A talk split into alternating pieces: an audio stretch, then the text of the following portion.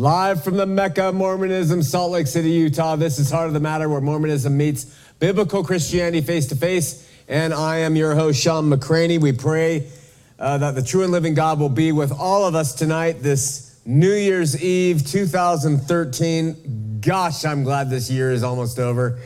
Uh, I'm, I'm not sure. Anyway, uh, how about we begin with a thought provoking quote for you to consider? Run it, Brandy. It says, He who begins by loving Christianity more than truth will proceed by loving his sect or church better than Christianity and end in loving himself better than all.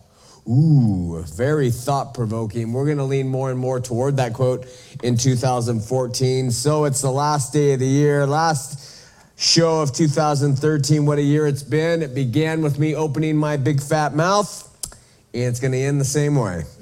Uh, we've reached people for the Lord, and we have ticked off enough people to fill a Catholic diocese. Yes, but we're still here, and quite frankly, better off than we've ever been in terms of direction, clarity, and purpose. We stand more dedicated to God and His ultimate purposes and we are more fervent in worshiping Him in spirit and in truth. We've matured a bit in Christ, we hope, realizing now more than ever the honor, privilege, and blessing it is to be part of His body and to possess truth that grants life eternal.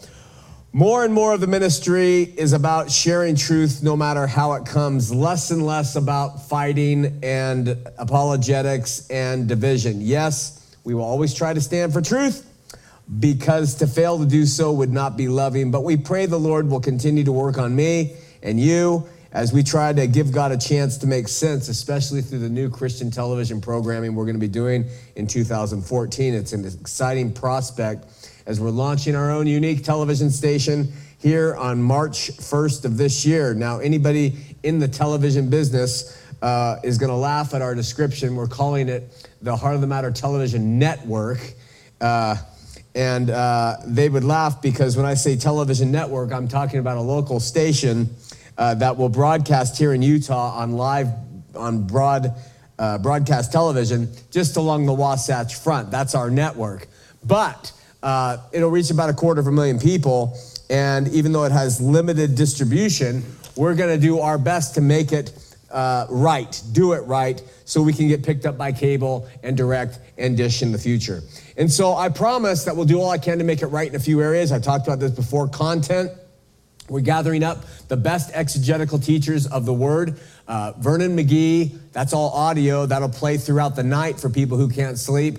Chuck Smith, his verse by verse teachings will be on there. Jon Courson, uh, uh, Les Feldick.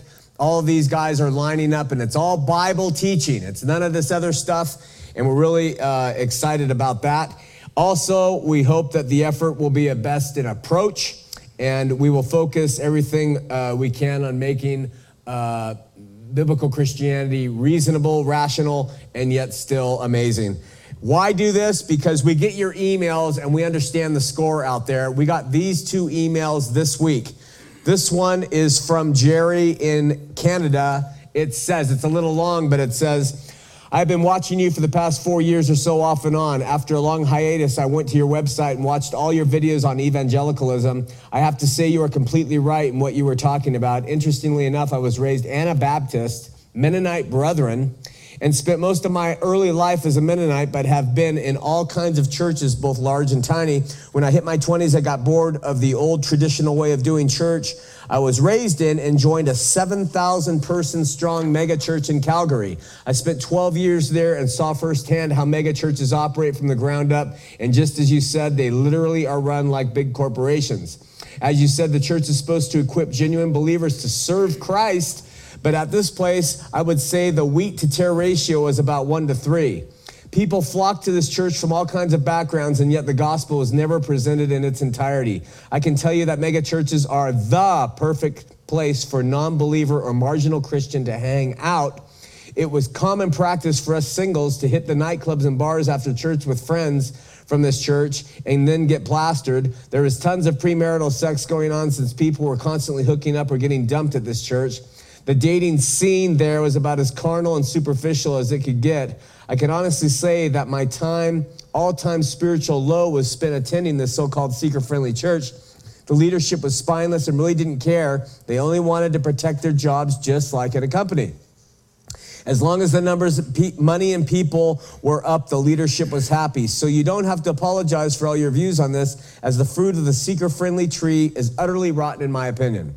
You also are right on your regards to the bogus healing and prosperity gospels. I can't even begin to calculate how many people have been hurt by both of these movements. You're absolutely right that there is something smelly in the evangelical woodpile. The two movements were also, not so coincidentally, the same ones which dominate the Christian airwaves which may have led to you losing those stations. I can't believe I've been around it my entire life. You don't have to apologize for anything because of all these problems uh, you have confronted. Perhaps you feel that you are not the person to do it, which may be the case. In any case, God bless your decision and may God direct you. Uh, your ministry. And it wasn't my call. It's not my call to pick on the Christian churches, but it is my call to try to present good Christian television, and that's what we're going to do.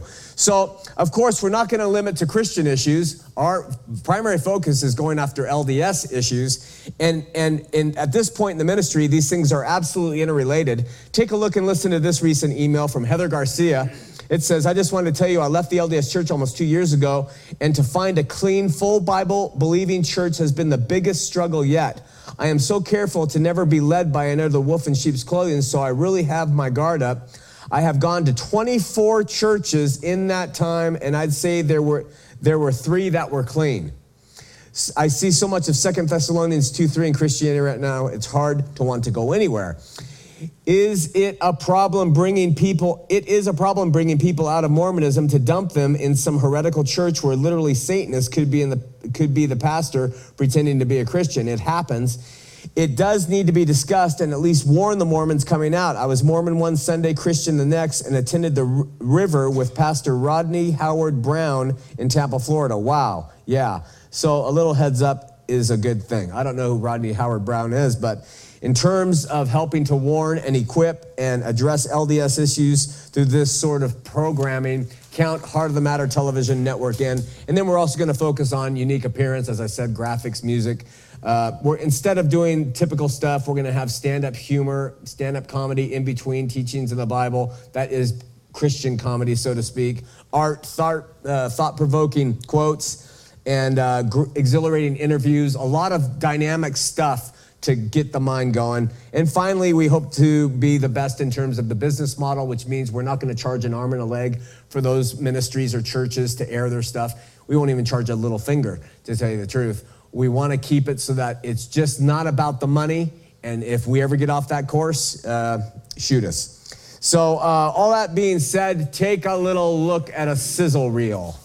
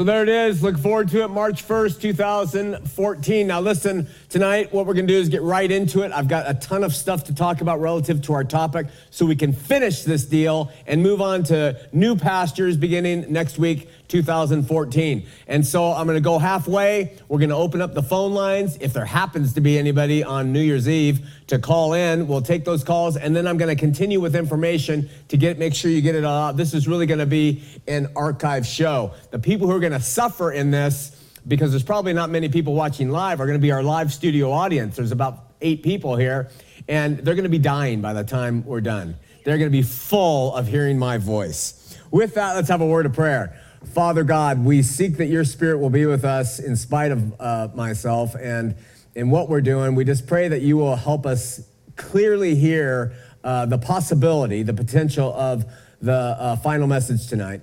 We love you. We seek you in truth and in spirit. In Jesus' name, amen. All right, let's wrap this gig up, Jeff Waite. The question we have been asking is punishment for rejecting God's Son in this life eternal? That has been the question. And Calvinism says, yes, it is, and lays the blame on God Himself. That is clear. That's how it is. Arminianism says, yes, it is eternal, and lays the blame on man because man has not been able to clear, clean himself up and do it right. And Mormonism essentially sides with the Arminianist view. But I have suggested another view to consider. I think it's a biblical view that says God will completely, in the end, reconcile all people to himself through a number of varied methods which are all, listen, all of those methods are made possible by and through the shed blood of his son only. There is no other way, and that's the difference between what I'm talking about with reconciliation and universalism. Universalism says it doesn't matter. Everybody gets to go, whether you believe in Jesus or not. In the end, Christ is the only way, and so there's the difference. Now, one thing almost all of us do, including myself, because it's convenient, is to refer to hell as kind of the catch term for where everybody goes who doesn't believe uh, in Jesus. Christians believe you go to hell or you go to heaven. All right? So I've uh, said that myself. However, in light of scripture, it's an error and it only adds to the confusion of the topic, and it's frankly wrong. Going back to the Old Testament, there's a Hebrew word, Sheol, okay? And that is best described, Sheol, as the realm of the unknown. That's what Sheol means. Uh, the Hebrews took that word and they translated Sheol into the grave, the pit, a place for both evil and good people. That's what hell was in the Old Testament. Sheol was a covering place was a place for all people who died to go. Okay? First time callers only when we get to the phone. Stop graphing me. I can't concentrate. So, in essence, Sheol is a covering holding tank for souls prior to Christ ascending into heaven, as described in his Gospels. Before that, everybody went to Sheol as it was comprised of a prison and a paradise, all right? Old Testament, people died, they went to paradise in Sheol or they went to prison. The Old Testament translators frequently called it hell, all right? But remember, it was a place for all disembodied spirits. In the New Testament, the word finds its equivalent in the Greek word Hades. Uh, Sheol in the Old Testament, Hades in the New. And English translators refer to Hades as hell. However, when we read in Revelation 2014, that the keys of Hades, the, the keys to the doors, and hell itself will ultimately be cast into the lake of fire. So we can see that hell is a temporary place. Hades is a temporary place, and the lake of fire is a completely different one. All right? So they're not synonymous. I'm going to sell you a little bit short here. Do a research on all the words used for hell in the New Testament do a little study on that and it will open your eyes. Gehenna, uh, uh, uh, to Tartarus, or whatever that one was, and this Valley of Hinnom, and, and all of these different words. Look them up and do a study on it, and it will surprise you. But just remember, the Revelation chapter 20, verse 13 says, And the sea gave up her dead, which were in it, and death and hell delivered up the dead which were in them, and they were judged every man according to their works. So we know people who are in hell, they get out. That's the first point of this. Revelation tells us that. The best and better definition of the lake of fire is this is then found a few verses later. It says, "And death and hell were cast into the lake of fire." This is the second death. All right? And whatsoever whosoever was not found written in the book of life was cast into that lake of fire. So if we really want to argue where believer unbelievers go after this life, uh, first they would go to hell, which is a dark pit that is, is not fun to be in, but it's not the burning place, all right? And afterwards, hell gives up its dead. All stand before God's great white throne. They are judged. And then Revelation says, those whose name are not found in the book are cast into the lake of fire. So at this point, the question remains Is the lake of fire punishment eternal? We know hell is not.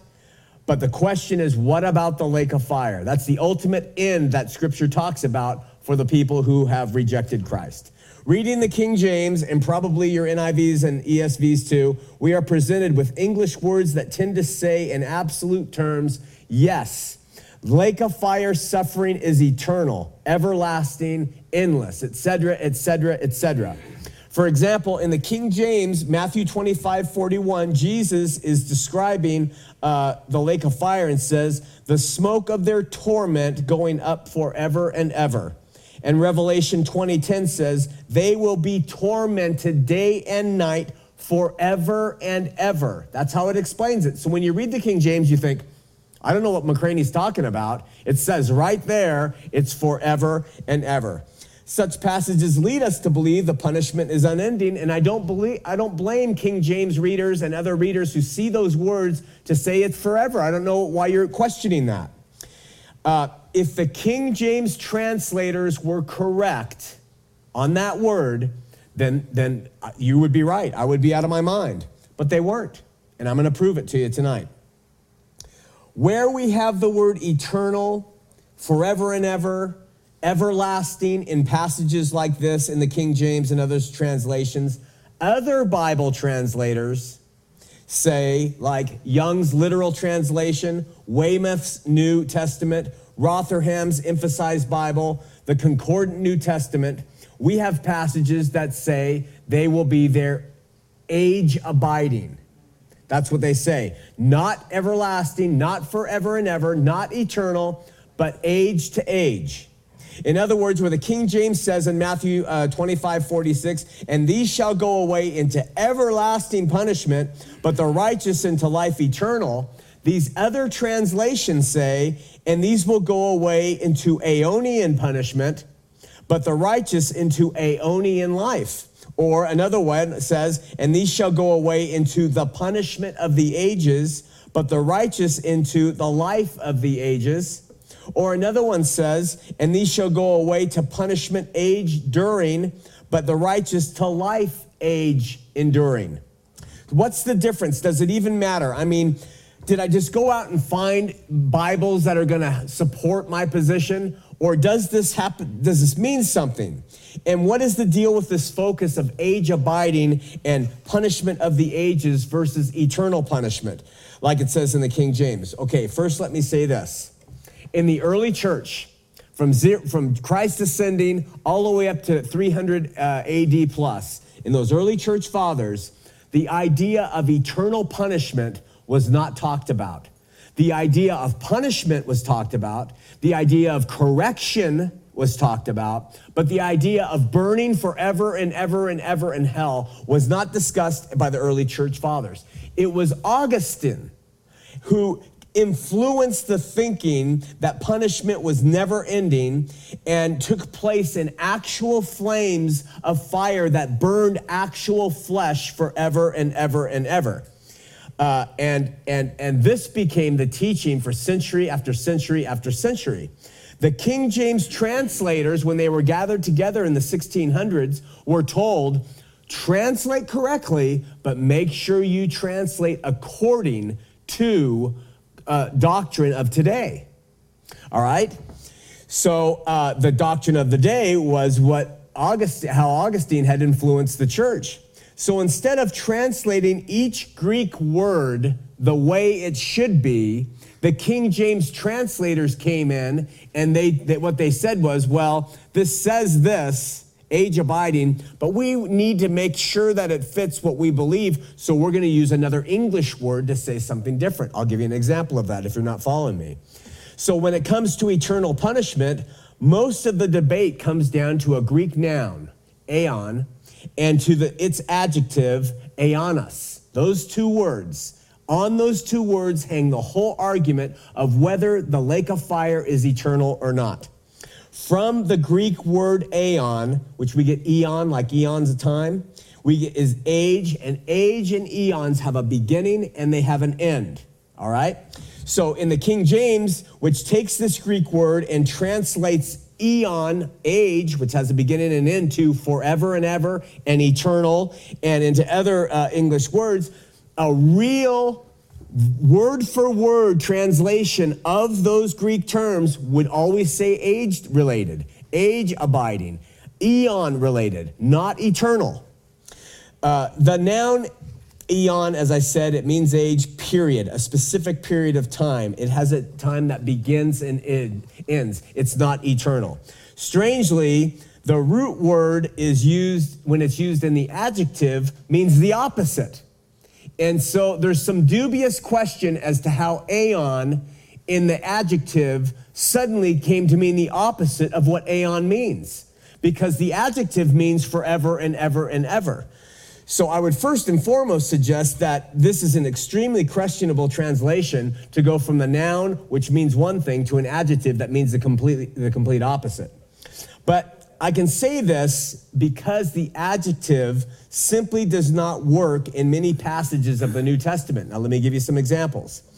You can take note of these passages Romans 16 25, 2 Timothy 1 9, Titus 1 2, Philemon 15. They all define uh, the uh, the adjective, as the world. As the world. The word, the Greek word for world is cosmos. In the King James, they say we don't care if the, word, the, the, the word for uh, world is cosmos. We want to, it to say world here. The word that is used is aeonos, which means uh, age abiding, but nevertheless, we're going to put world in there. And they use world for the term age abiding. It's unconscionable. Let me explain it to you in another way. When we take the Greek word aeon and its adjective, we know they have a given meaning age, age abiding. Every time the Greek terms are used, they ought to translate into age abiding. Every time. It's like if you translate, uh, if, if you read the word Sean, every time you, you write the word Sean, it means Sean. It doesn't mean Fred. It doesn't mean Jim. It means Sean. So we have the Greek, and every time age abiding comes up, they should have translated it as age abiding. But they said, no, that doesn't coexist with Augustine's idea that people are going to burn forever and ever. So instead of writing the punishment would be age enduring or age abiding, they wrote eternal. You see how that happened? Instead of remaining true to the definitional root of the Greek word, the King James translators took aeon and aeonos and subjectively translated the terms depending on the context of what they thought the passage should say. Now, why would they do this? Because they were intent on maintaining doctrinal purity as they translated rather than truth. So, in most cases, the practice proved non eventful beneficial even because it helped with some uh, uh, some congruent understanding of the word. But when it in the case of the term eternal forever and ever everlasting it fails miserably. So along comes these other guys scholars and they say well we're looking at the greek. We want to translate it literally. They're called literal translations. Rotherham weymouth young, all of those, the uh, uh, literal translations of every Greek word. So every time aeon comes up, they write age abiding. And then when you read these translations, you have a clear understanding of what the passage meant in the original tongue. So Rotherham and Friends translated, and it reads consistently regarding the Greek. And so everyone comes across the Greek word aeon and aeonos, we find age related translation. The King James and others, uh, they didn't follow suit. And uh, so we have prejudicial confusion when it comes to doctrine like is punishment eternal. Because the King James translators, instead translating aeonos and aeon into English words, they have muddied what the true doctrine is. 197 times in the New Testament, they take the word aeon or aeonos, and this is how they translate them, okay? It means age abiding, without a doubt. This is how they translate them. Ever, they translate aeon to ever 72 times. They translate aeon into the word world 40 times, into never, so they have an ever and a never seven times, evermore two times, and course once. They use the word course. How does that relate to, uh, to, it's amazing. And then for the adjective, they translated the Greek word aeonos into eternal 42 times everlasting 25 times, world three times, and ever once. Only twice out of the 197 times were the Greek words translated into age, into age related. I mean, this exact same Greek word in one place is translated eternal, and in another place it is translated never, and in another place it is translated world. Where did they get the license to do that? because they wanted the doctrine to fit what the, what the church was teaching, and they did not want truth. That's the difference. 40 places in the King James where the Greek word aeon is translated world. Uh, the Greek word for world is cosmos, not aeon. Aeon means age. Let me give you an example of why this is important. The apostles come to Jesus and they say, When is going to be the end of this world? That's what it says in Matthew 24. Do you know what the Greek says? When's going to be the end of this age? Do you see the difference? So people read Matthew 24 and they say, Jesus here is describing the end of the world, and they think that all these signs are supposed to happen right before he comes. But the real question they ask is, when is going to be the end of this age, the Jewish age? When is, is Jerusalem going to fall and the temple with it? 70 AD. So it completely changes what the question was just by them throwing in world when age should be there. So if you read these little translations, we discover that the Bible from the Greek literally does not teach eternality of the lake of fire, but an age abiding time in the lake of fire or punishment. So where it says the smoke sends up for uh, ascends up forever and ever from Jesus' mouth in the King James, it really says the smoke ascends up from the age to the age, not forever and ever. Reading the Greek properly, we would read the following passages like this, Ephesians 3:11. God has a purpose of the ages. Okay? And and he is the king of the ages it says. You might not like that. You might like he's the king of eternity, but ages is better put. 1 Timothy 1:17. He prepared the ages by his word. It says in Hebrews 11:3. You won't see that. You'll see the world when it comes to uh, Hebrews 11:3. Now, the biggest argument against this stance that, that people who don't like it use is, well, throughout the Bible, it describes God as eternal. He's the eternal God it describes our salvation as eternal. And because we know that God is eternal and our salvation is eternal, then we know that aeon and aeonos must mean eternal. Therefore, we're going to stick with what we believe. But if you really read the scripture, when it says God is the God, uh, God is God of the age, that's what it says. And when it says uh, our salvation is uh, of the age, age to age. That's what it says. You have to be honest with the translation. Is God the God of the age? Absolutely. That doesn't affect his eternality for him to be the God of the ages that he's established for humankind. He's still God of uh, eternal God, but people freak out and say, well, he's described as eternal, so therefore I, I, I just have to say uh, hell's eternal too. And, and they, they use that argument. Now, additionally, some even better points. There are several very simple Greek words that would have cleared this whole mess up had they been used. All right? Uh, uh, akatalos and aperantos, they both clearly mean endless. Had any of the writers of the New Testament used either of those Greek words in association with the lake of fire or hell, we would, you, you would slam the door on my argument. But they never did. They clearly mean endless, everlasting in the Greek, but never are those words used when it comes to um, uh, hell or punishment. 1 Timothy 1 4 speaks of endless genealogies. That's akatalutos. And Hebrews 7:16 speaks of the power of an endless life. That's aperantos. Both of those mean endless. They could have been used any time for hell or lake of fire, never were. Additionally, the Greek word athanatos is used for immortal, and aphtharsia is used for immortality, and both indicate never endingness, but neither of those clearly defined terms that mean endlessness were ever used in association with eternal punishment. Never, okay? Only age abiding is used relative to eternal punishment. Okay? Additionally, there are two simple and very prevalent adverbs in the New Testament which could have been used as a decisive argument ender as to whether hell is the end or lake of fire is eternal or not. They are a a a e i is how you'd say it, i and they are pantote. And that means evermore. Neither of them are used in association with punishment, hell, lake of fire, ever. Okay? It's also of interest that the super strong Greek phrase, to the uttermost, okay, that could have been used any time for hell or punishment, never ever used in scripture. Uh, it, it is used, though. Is it used to describe the lake of fire? No. It is used to describe God's ability at saving us. To the uttermost is his ability to saving us. You notice they don't use that phrase for hell or, or lake of fire, but to God and his mercy and his love.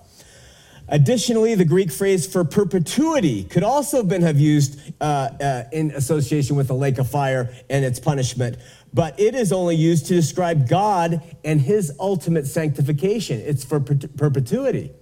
Listen, no Greek word that truly is used to describe forever, forevermore, evermore, always, endless, to the uttermost, etc., is ever connected to the punishment people receive after this life. Never, not in any instance. Okay? Consider this passage from James Hope Moulton and George Milligan, who published The Vocabulary of the Greek uh, New Testament. You ready? It might be helpful talking about the Greek word ainos. In general, the word ainos depicts that which the horizon is not in view. Page 16. If the horizon of the extermination spoken of by Paul in 2 Thessalonians 1 9 is simply not in view, then we can see that what Paul says in 1 Corinthians 15 22 can truly occur.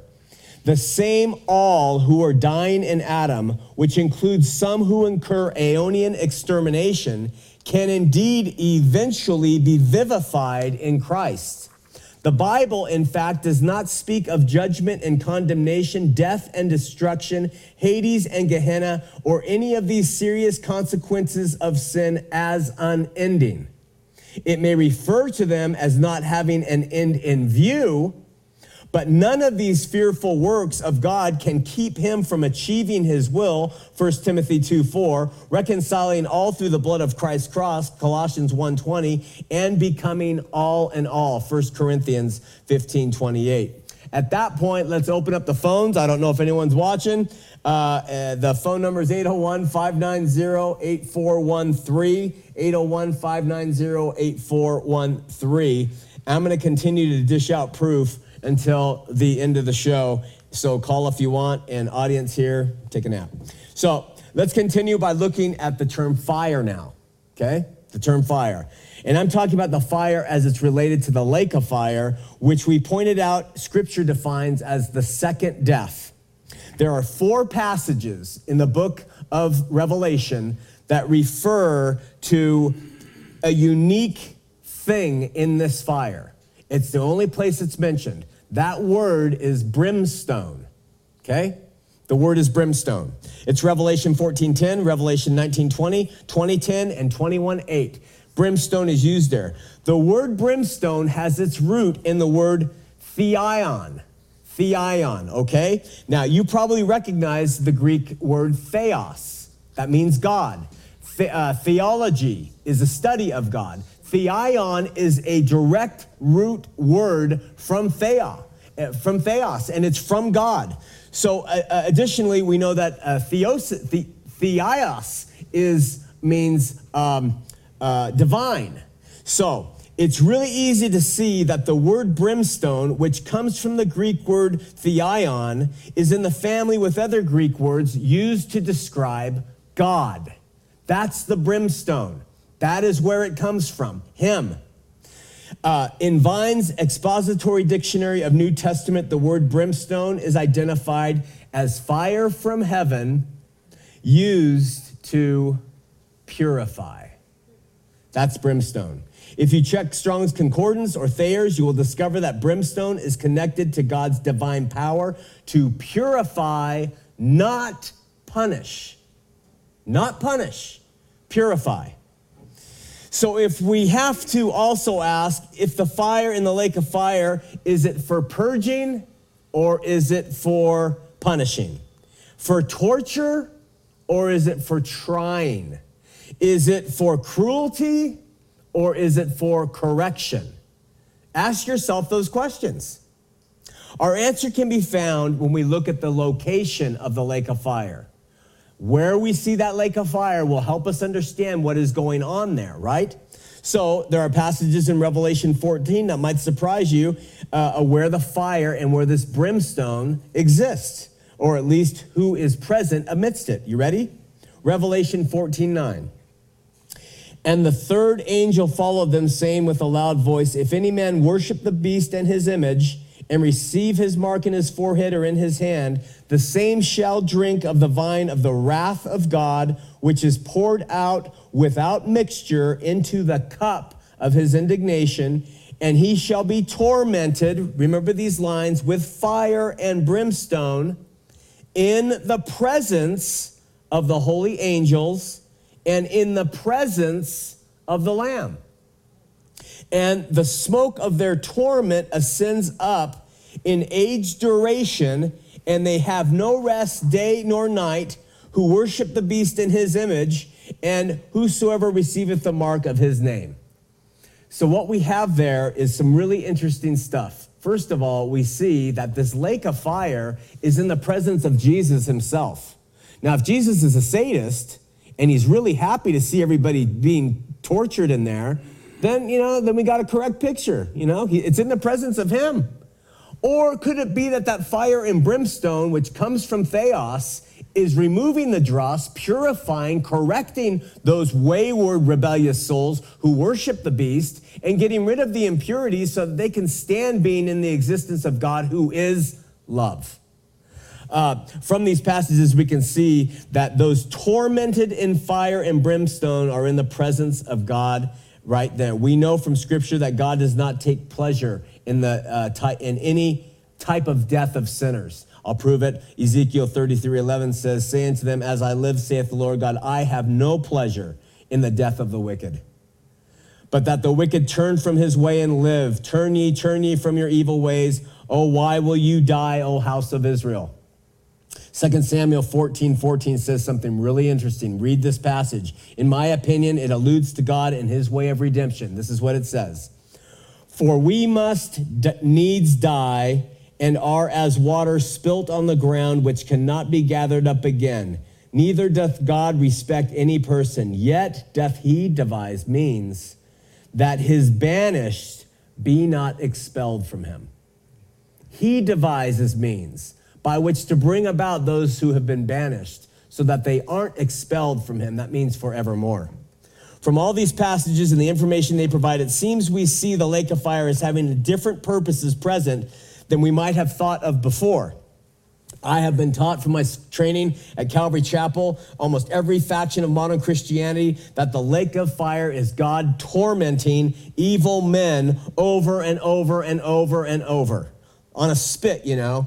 Listen, if this assessment is absolutely correct, if the lake of fire is literal and unending. Here's the point we brought out last week when a caller called. if there is no end to that punishment, the only purpose of it is to torture. You have to understand that philosophical fact. If there's an end to it, it has a purpose to bring about God's sovereign will. But if there's no end to it, there is no reason on earth to say it means anything other than torture. And God, who we describe as love, must be someone who enjoys torturing the wicked. You know, that's the only way you can look at it. But if God is love, could it be the fire felt by the wicked acts as a brimstone? It acts as a horribly disturbing presence. They don't want to be there. It's torturous to feel that love. They have hated God, they have rejected God, and once they succumb and their knees bow and their tongue confess, they are corrected and released. I think it's very possible looking this evidence. In other words, if those who do not receive Christ's shed blood in this life, those who die unsaved, are banished to torments and fire forever. The torments must be based in cruelty and torture because they have no redemptive value. There's no purpose for them, just to torture. So let's take a look at that word tormented. And then we're going to pick up a phone line from Larry in Revelation 14:10. The passage that says they will be tormented by fire and brimstone in the presence of the holy angels and the, in the presence of the Lamb. You ready for this? What torment means? The word translated tormented in Strong's, Vines, and Thayer's uh, is basanizo. And it comes from the Greek word and it means to rub off. That's what it means. That's what basanizo means. It's to rub away, to remove, to put to the test by rubbing on a touchstone. Touchstones are pieces of rock or flint that are used to grind off elements or particles in the processing of alloy and other alloys and other metals. And so, from this definition, we can see that the process in the lake of fire is not one of mindless, endless torture for the sake of cruelty, but one of refining, purging, rubbing off the evil wickedness, so to speak. I find this interesting because in Matthew 21 44, Jesus says something. This is what he says in a parable of the wicked husbandman. He says, Therefore I say unto you, the kingdom of God shall be taken from you, nation of Israel, and given to a nation bringing forth the fruits thereof. They had rejected the true Messiah. Uh, he had come, they rejected him, they put him to death. Jesus tells them the kingdom is going to be taken from them and given to another nation, the Gentiles, who would bring forth fruit. Then he says something really interesting. Ready? He says, Whosoever shall fall on this stone shall be broken, but whomsoever it shall fall, it will grind him to powder. So we have some meaning now of what God's purposes are. We can fall on Him and break and say, Lord, save me. I'm a broken man, I'm a broken woman. Or if we want to be rebellious, it will fall on us and grind and rub away us till we're powder. The evil in us is power, but not us. God gets rid of the wicked, uh, the wickedness. He does not kill those who embrace the wickedness. The, uh, uh, I would suggest that in light of the meaning of torments found in Revelation 14 and the fact that those in the lake of fire will be subject to brimstone and the fire is in the presence of God and Jesus and his holy angels, we are talking about a painful mandatory refinement grinding down upon the willful, a grinding that produces friction simultaneously. Maybe that's why they call it the lake of fire. Maybe that's why there's that friction, that heat, that misery that's going on. Something to think about. All right, we have actually three calls. Let's take Larry and Orem. Larry, you're on Heart of the Matter. Hey, brother Shawn, how you doing, buddy? Good. How you doing? Hey, I'm doing great. I, I, uh, uh, there's a word, uh, penultimate, and that's how I'm feeling right now. Like you've taken me to the penultimate, which isn't quite the ultimate, but this, this is so exciting. I can't hardly stand it. Oh, praise God, Larry. Yeah. Well, Shawn, I just, uh, I don't, I, I just wanted to uh, uh, trip your memory here and, and ask you if you remember me giving you the book Hope Beyond Hell at your daughter's uh, premiere of the Girl movie in Salt Lake City. I don't remember uh, you giving it to me there, but I do remember you giving it to me. Okay. And I never read it. you say you did read it? I didn't read it. You haven't read it yet? No, because my mind, however, I did meet the author a few months ago. Gerry Beauchemin? My, my, uh, yeah. My- Okay. My, mind was so dead set that you were wrong. I wasn't Right. going to waste my time with reading that book. Yeah. Yeah. Yeah, well, it, it doesn't surprise me, and obviously, the Lord is in charge of everything. Everything's in His time. Um, he's not overly concerned with you know us doing all this evangelistic work for Him because He's the one that's in charge of it. He's going to get it done. You're right. say, you know what I mean? Not to say that we shouldn't go out and tell everybody because, like you've already stated, nobody's going to make it that doesn't bow the knee to Jesus Christ. So you might as well get it over with. Might as well do it now rather than later. Amen. You know, because yeah, there there's no telling what you know. If, if nothing else, and I and I heard from one source, it might have been Tent Maker or somewhere else, that that that just the Jews back in the day, all the Jews know about the millennium. They know about the thousand year rule and reign with their Messiah. They just didn't know it was going to be Christ, Jesus, you know. And, and, and so some of them, they were basically led to believe that, that their punishment, if they didn't, you know, toe the line, they might miss out on the millennium. And you know what? That would be a sad thing, even though a thousand years will just be a blip on the screen in eternity. I want to say I was there. Hey, Larry, thanks for giving me that book. Hey, you got it, buddy. God bless you, my brother. God bless you. We'll talk to you soon. Okay, bye bye. We're going to David and no, we're going to go to Leiden, Lydon, Lydon, Leiden, Luden in Tempe, Arizona first, and then we're going to go to David in Claremont, North Carolina. Leiden. Leiden? Yeah, I'm here. You're on the air, my friend. All right, cool. Hi, Shawn. You're welcome. What's going on? So um, I had a couple of thoughts that I was tracking on with your message, um, and I- was thinking about when um, in the Bible it also states that uh, there'll be a new heaven and a new earth. Um, some people kind of think like hell is in the earth or in the base of the earth or something because it's really hot or something. But if there's going to be a destruction of you know earth and heaven, um, that would kind of relate to what you're saying. There's going to be a new heaven, new earth. That's, that's all going to be destroyed. It can't be forever and ever. That's a really interesting thought. I like it. Later, later in the Bible, it states that it's going to be, you know, um, it's going to be made and it's going to be new and there's going to be a whole new everything. God's going to create that. So that was one of my thoughts that I had um, on there, uh, and it kind of just uh, tracks along with what you're saying.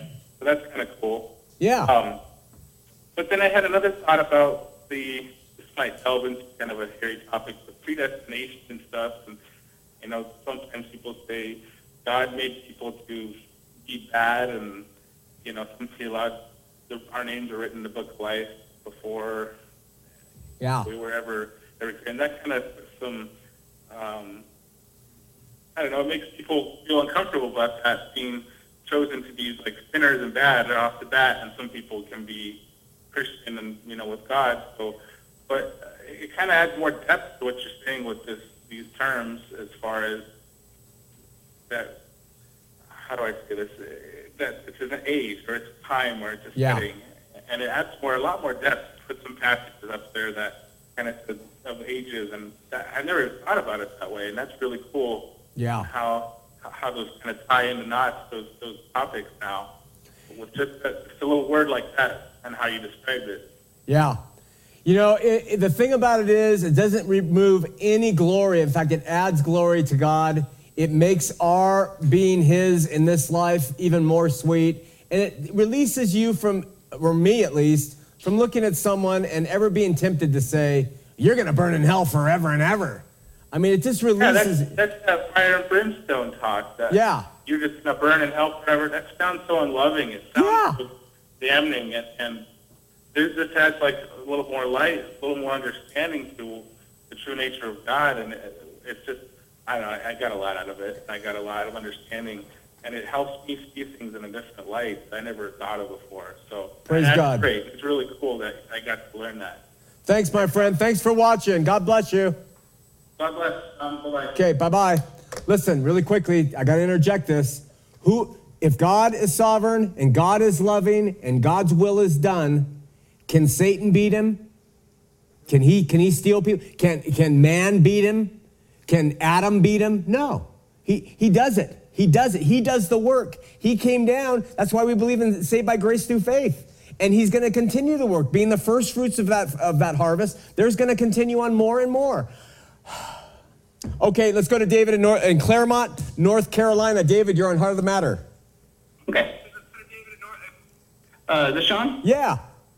Oh, hey, Shawn. Hey. Not much. I was just calling because, uh, well, first and foremost, I wanted to preface this by saying I'm a long listener, fan of your ministry, and love you as a brother in Christ. You know, I just want to make sure I say that. I have a feeling something else is coming. Oh, no, nothing too, no, nothing too bad. Well, no, I, uh, you know, I, I, love your perspective, and I, you know, I, I gotta admit I don't agree with it, but you know, I understand where you're coming from because honestly, who wouldn't want that to be true? You know, Calvinist, Arminian, no matter who you are, who wouldn't want everybody to go to heaven? So I, I appreciate your search for truth and everything, but I, I just can't get behind it because, you know, to, to say that it would seems to me to say that, uh, you know, uh, hell isn't eternal. You'd have to say that you know, eternal life isn't eternal since they both use the same aion, the same word. I don't know what to do with that, you know? Well, they, look, at we just have to take it for what it says. It uses age abiding in that sense, both for. So this is the thing that got me onto it, David. I read a passage in Hebrews, and we're studying Hebrews, and it says Jesus Christ will be at the right hand of the Father until. That's what it says, until. And then I said, what? You mean we have we have a period of time where Jesus is only going to be at the right hand of the Father and then something else is going to happen? And so when I read that I thought what what is that telling us? There's there's periods of time that who knows what goes on after that? But when I read that, we know that so when it says age, it's just saying that God is working through men and women through dispensations and ages, and He's going to bring about His will over the course of those. He's the God of those ages, so therefore, that's how, He's described. Aeon, God, eternal God is how the King James, but it's really age abiding God. It doesn't mean He's not eternal. So we just have to be honest with the Greek word. What does it mean? Let's use it that way. That's all I'm saying. Yeah. Well, I understand too, and uh, and, and that's an interesting use of uh, that passage in Hebrews. Honestly, I, I'm post-millennial, so I, could, I take that passage to say that Christ is reigning now, like now is the uh, millennium, and he reigns until, you know, uh, the world is one, and then he comes back. But, I mean, I, Oh, I, I get your uses of it, but, um, Yeah. I, again, I, yeah, I just That- can't. okay, let me ask you this, okay? This is this this might help you. There are two basic Greek words for the will of God in the Greek. Mm-hmm. There's thelema and there's bulima, like a bulimic. Thelema mm-hmm. and bulima, all right? Thelema, David, is talking about his desired will, okay? And bulima is his deliberate, designed will, which will be done, okay? Mm-hmm. So answer me this. 1 Timothy 2 3 4 says, For this is good and acceptable in the sight of God our Savior, who will have all men to be saved and to come to the knowledge of the truth. In that sense, the Greek word for who will have all men to be saved, it's thelema. That's his desires. Okay? Now, let me read you another passage. 2 Peter 3 9. It says, The Lord is not slack concerning his promise, as some men concern account slackness, but is long suffering to usward, not willing that any should perish, but that all should come to repentance. Do you know what that is? Thelema or bulima? Uh, I'm not sure. I don't have the Greek text. It's I mean, it's bulima. And you know what that means? That is his purposed will. He will not allow that any should perish. Do you realize that that is in scripture in the Greek? So we have from both 1 Timothy 2, 3 through 4 and 2 Peter 3, 9, it's not his desire that any would perish, and it's not his prescribed purposed will that any should perish. Check those out. Yeah, my only problem with the, sec- with, the, with, the, with, the, with the Peter passage is that the whole argument with that passage is that's the reason Jesus hasn't returned yet because he doesn't want anyone to perish. Well, if Jesus is waiting for his second coming because he doesn't want anyone to perish and he means everyone everywhere, he'll never return because there's already souls in hell. Okay. However, if you if you follow the pronouns and Okay. Back, there's always a you versus us. If you Oh, say oh. all as in all of the elect, that makes perfect sense. Okay, so here's my po- my response to that, David. I'm a, I'm a, I'm a partial preterist. And I believe when Jesus described in Matthew 24 that he was coming back, he came back in 70 AD and, and scripture was fulfilled then. Were all saved then? Uh, no, no, he's speaking of the uh, the second coming, the Peter passage. I'm also partial preterist, but you, you got you got to make the distinction between which one's the se- AD coming and which one is actually the second coming. Uh, second Peter, I think, is pretty clear that it's the second coming. Yeah, I think, and I think, I think that the second coming, what when the apostles said, "Lord, when is what's going to be the sign of your coming?" They were talking about the second coming, and he answered them, and it was transpired in 70 A.D. That was the second coming. We've been waiting for 2,000 years for the second coming. It happened, but now I'm digging myself in a hole that's gonna. We're gonna lose Wait a minute. everybody on earth. Hang on. Are you- There's a blind, deaf, limbless man who's a fan of this show now. That's what we've come down to, David. No, I, we would have to talk about this more because it's taken us off. And, and I, your point is good with with Second Peter, but all, all I know is that it's not his it's his not his purposed will that any should perish. We've had people die between now and his second coming that we're waiting for. Right? Have any of them gone to hell? Are any of them going to perish? Oh, I, again, I, I, uh, I think the any or anyone is not doesn't mean anyone everywhere. I think it's all without distinction, not all without exception. He, he gives us he- those two Greek words are very clear. So people have died. We're wait if you if we're going to accept your idea that we're waiting for the second coming, the real second coming. People have died. Are, are any of them going to the lake of fire? We would have to say yes, according to traditional Christian thinking. And this says no. His purposed will is no. They will not. It's not his desire or his purpose. Yeah, again, I, I think you you misheard me. He, he, his will is not any of the elect. Any of his people will perish, which they won't. Oh, the okay, okay. Yeah. Again, I know, I know you, you're not going to agree with that. Most people. Okay. That's my take. But I, again, I mean, they're not essentials, and I, I don't want to take They're not. time. I'll, I'll, I'll email you, but They're not, but David, let me ask you a couple more questions. We're almost out of time. David, is God sovereign? absolutely, His will is always done. absolutely, Is his will that all men would be saved? No. Not all men everywhere in all of history. No. Okay, Jesus says, Straight is the gate, narrow is the way, few be there that find it. So is it his will that only a few of all the billions of people would be saved?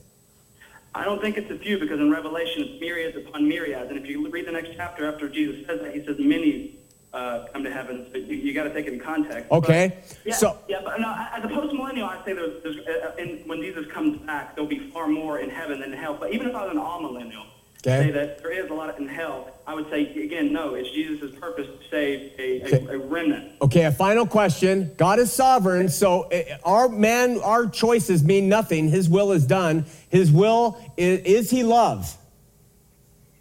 Absolutely, but he's a holy love, a, a love that's Holy higher love? than our thoughts and our ways. Okay, his higher than our thoughts and ways. Jesus said, "You'll give your son a, uh, if your son says I'm hungry, will you give him a rock or will you give him a fish? You'll give him bread, right? If you'll do that, being evil, what do you think my Father in heaven is like?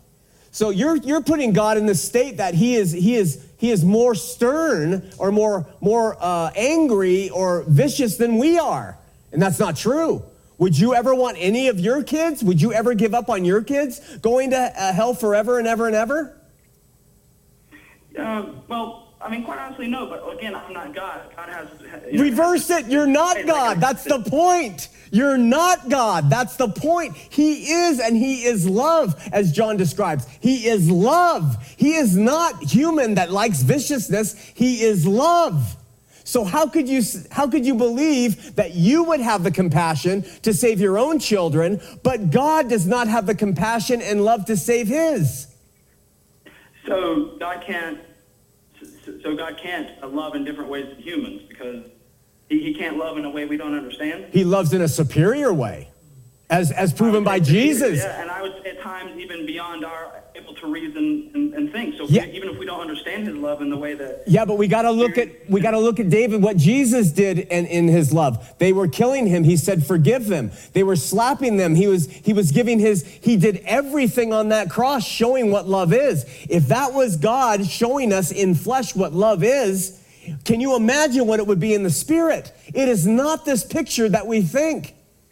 It's not David. He is he is and love does it ever fail? 1 Corinthians uh, 13 says love never fails. You're suggesting that God who is love fails to bring about everybody back to him. I don't believe that. Yeah, well, because I don't think it was his purpose to bring everybody everywhere back to him. But, but Why? Again, again, Why would it not be his purpose? wh- why do we have to have an answer? Why, why can't God be God and He have a purpose to, sa- to save an elect? Because we want to per- we want to pursue, we want to search the scriptures to provide every man an answer. We want to look. And and so far what I see is an inconsistency with Calvinism and its answers, Arminianism and its answers, and what I read in scripture. And what I read in scripture shows me a loving God who does have a hell and a lake of fire, who does purge, who gives people free will, who knows all things by, eh, he has predestined certain people to do certain things, but in the end, everything will be brought about to him. And I can't see it any other way. But we'll continue to talk. Okay. No, sure. I, I would love to, Shawn. All right, David, thanks for watching, my friend. Oh, no problem. Bless you, Shawn. Love you, brother. Love you too. Thanks. Bye bye. It's tough stuff, I know. Uh, not easy, and it's so full. There's, I got another eight pages here of more stuff, and maybe we'll try to hit on that at the beginning of next year. Uh, but listen, the bottom line Jesus came, God so loved the world, He sent His Son. You believe on Him now, and the blessings are manifest. They are manifest in your life. I'm a living testament. I'm the worst of the worst, the lowest of the low. He brought me up, He brings anybody up. And He will give you new life. He will, you will escape uh, hell and the lake of fire. You'll be part of the first resurrection. Being a Christian now in this life is worth a hundred trillion dollars compared to going through the lake of fire, which is, and then coming out, which is worth five. You know, that's just the comparison. So don't get me wrong. This doesn't take away from evangelical outreach. This doesn't take away from helping and serve. This doesn't take away at all. I'm just trying to say we need to rethink about who God is and how he has gone about to try to bring us to him. We love you. Join us next uh, week as we start 2014 on a new, fresh direction, and we'll keep pursuing the LDS Christian debate. We'll see you then.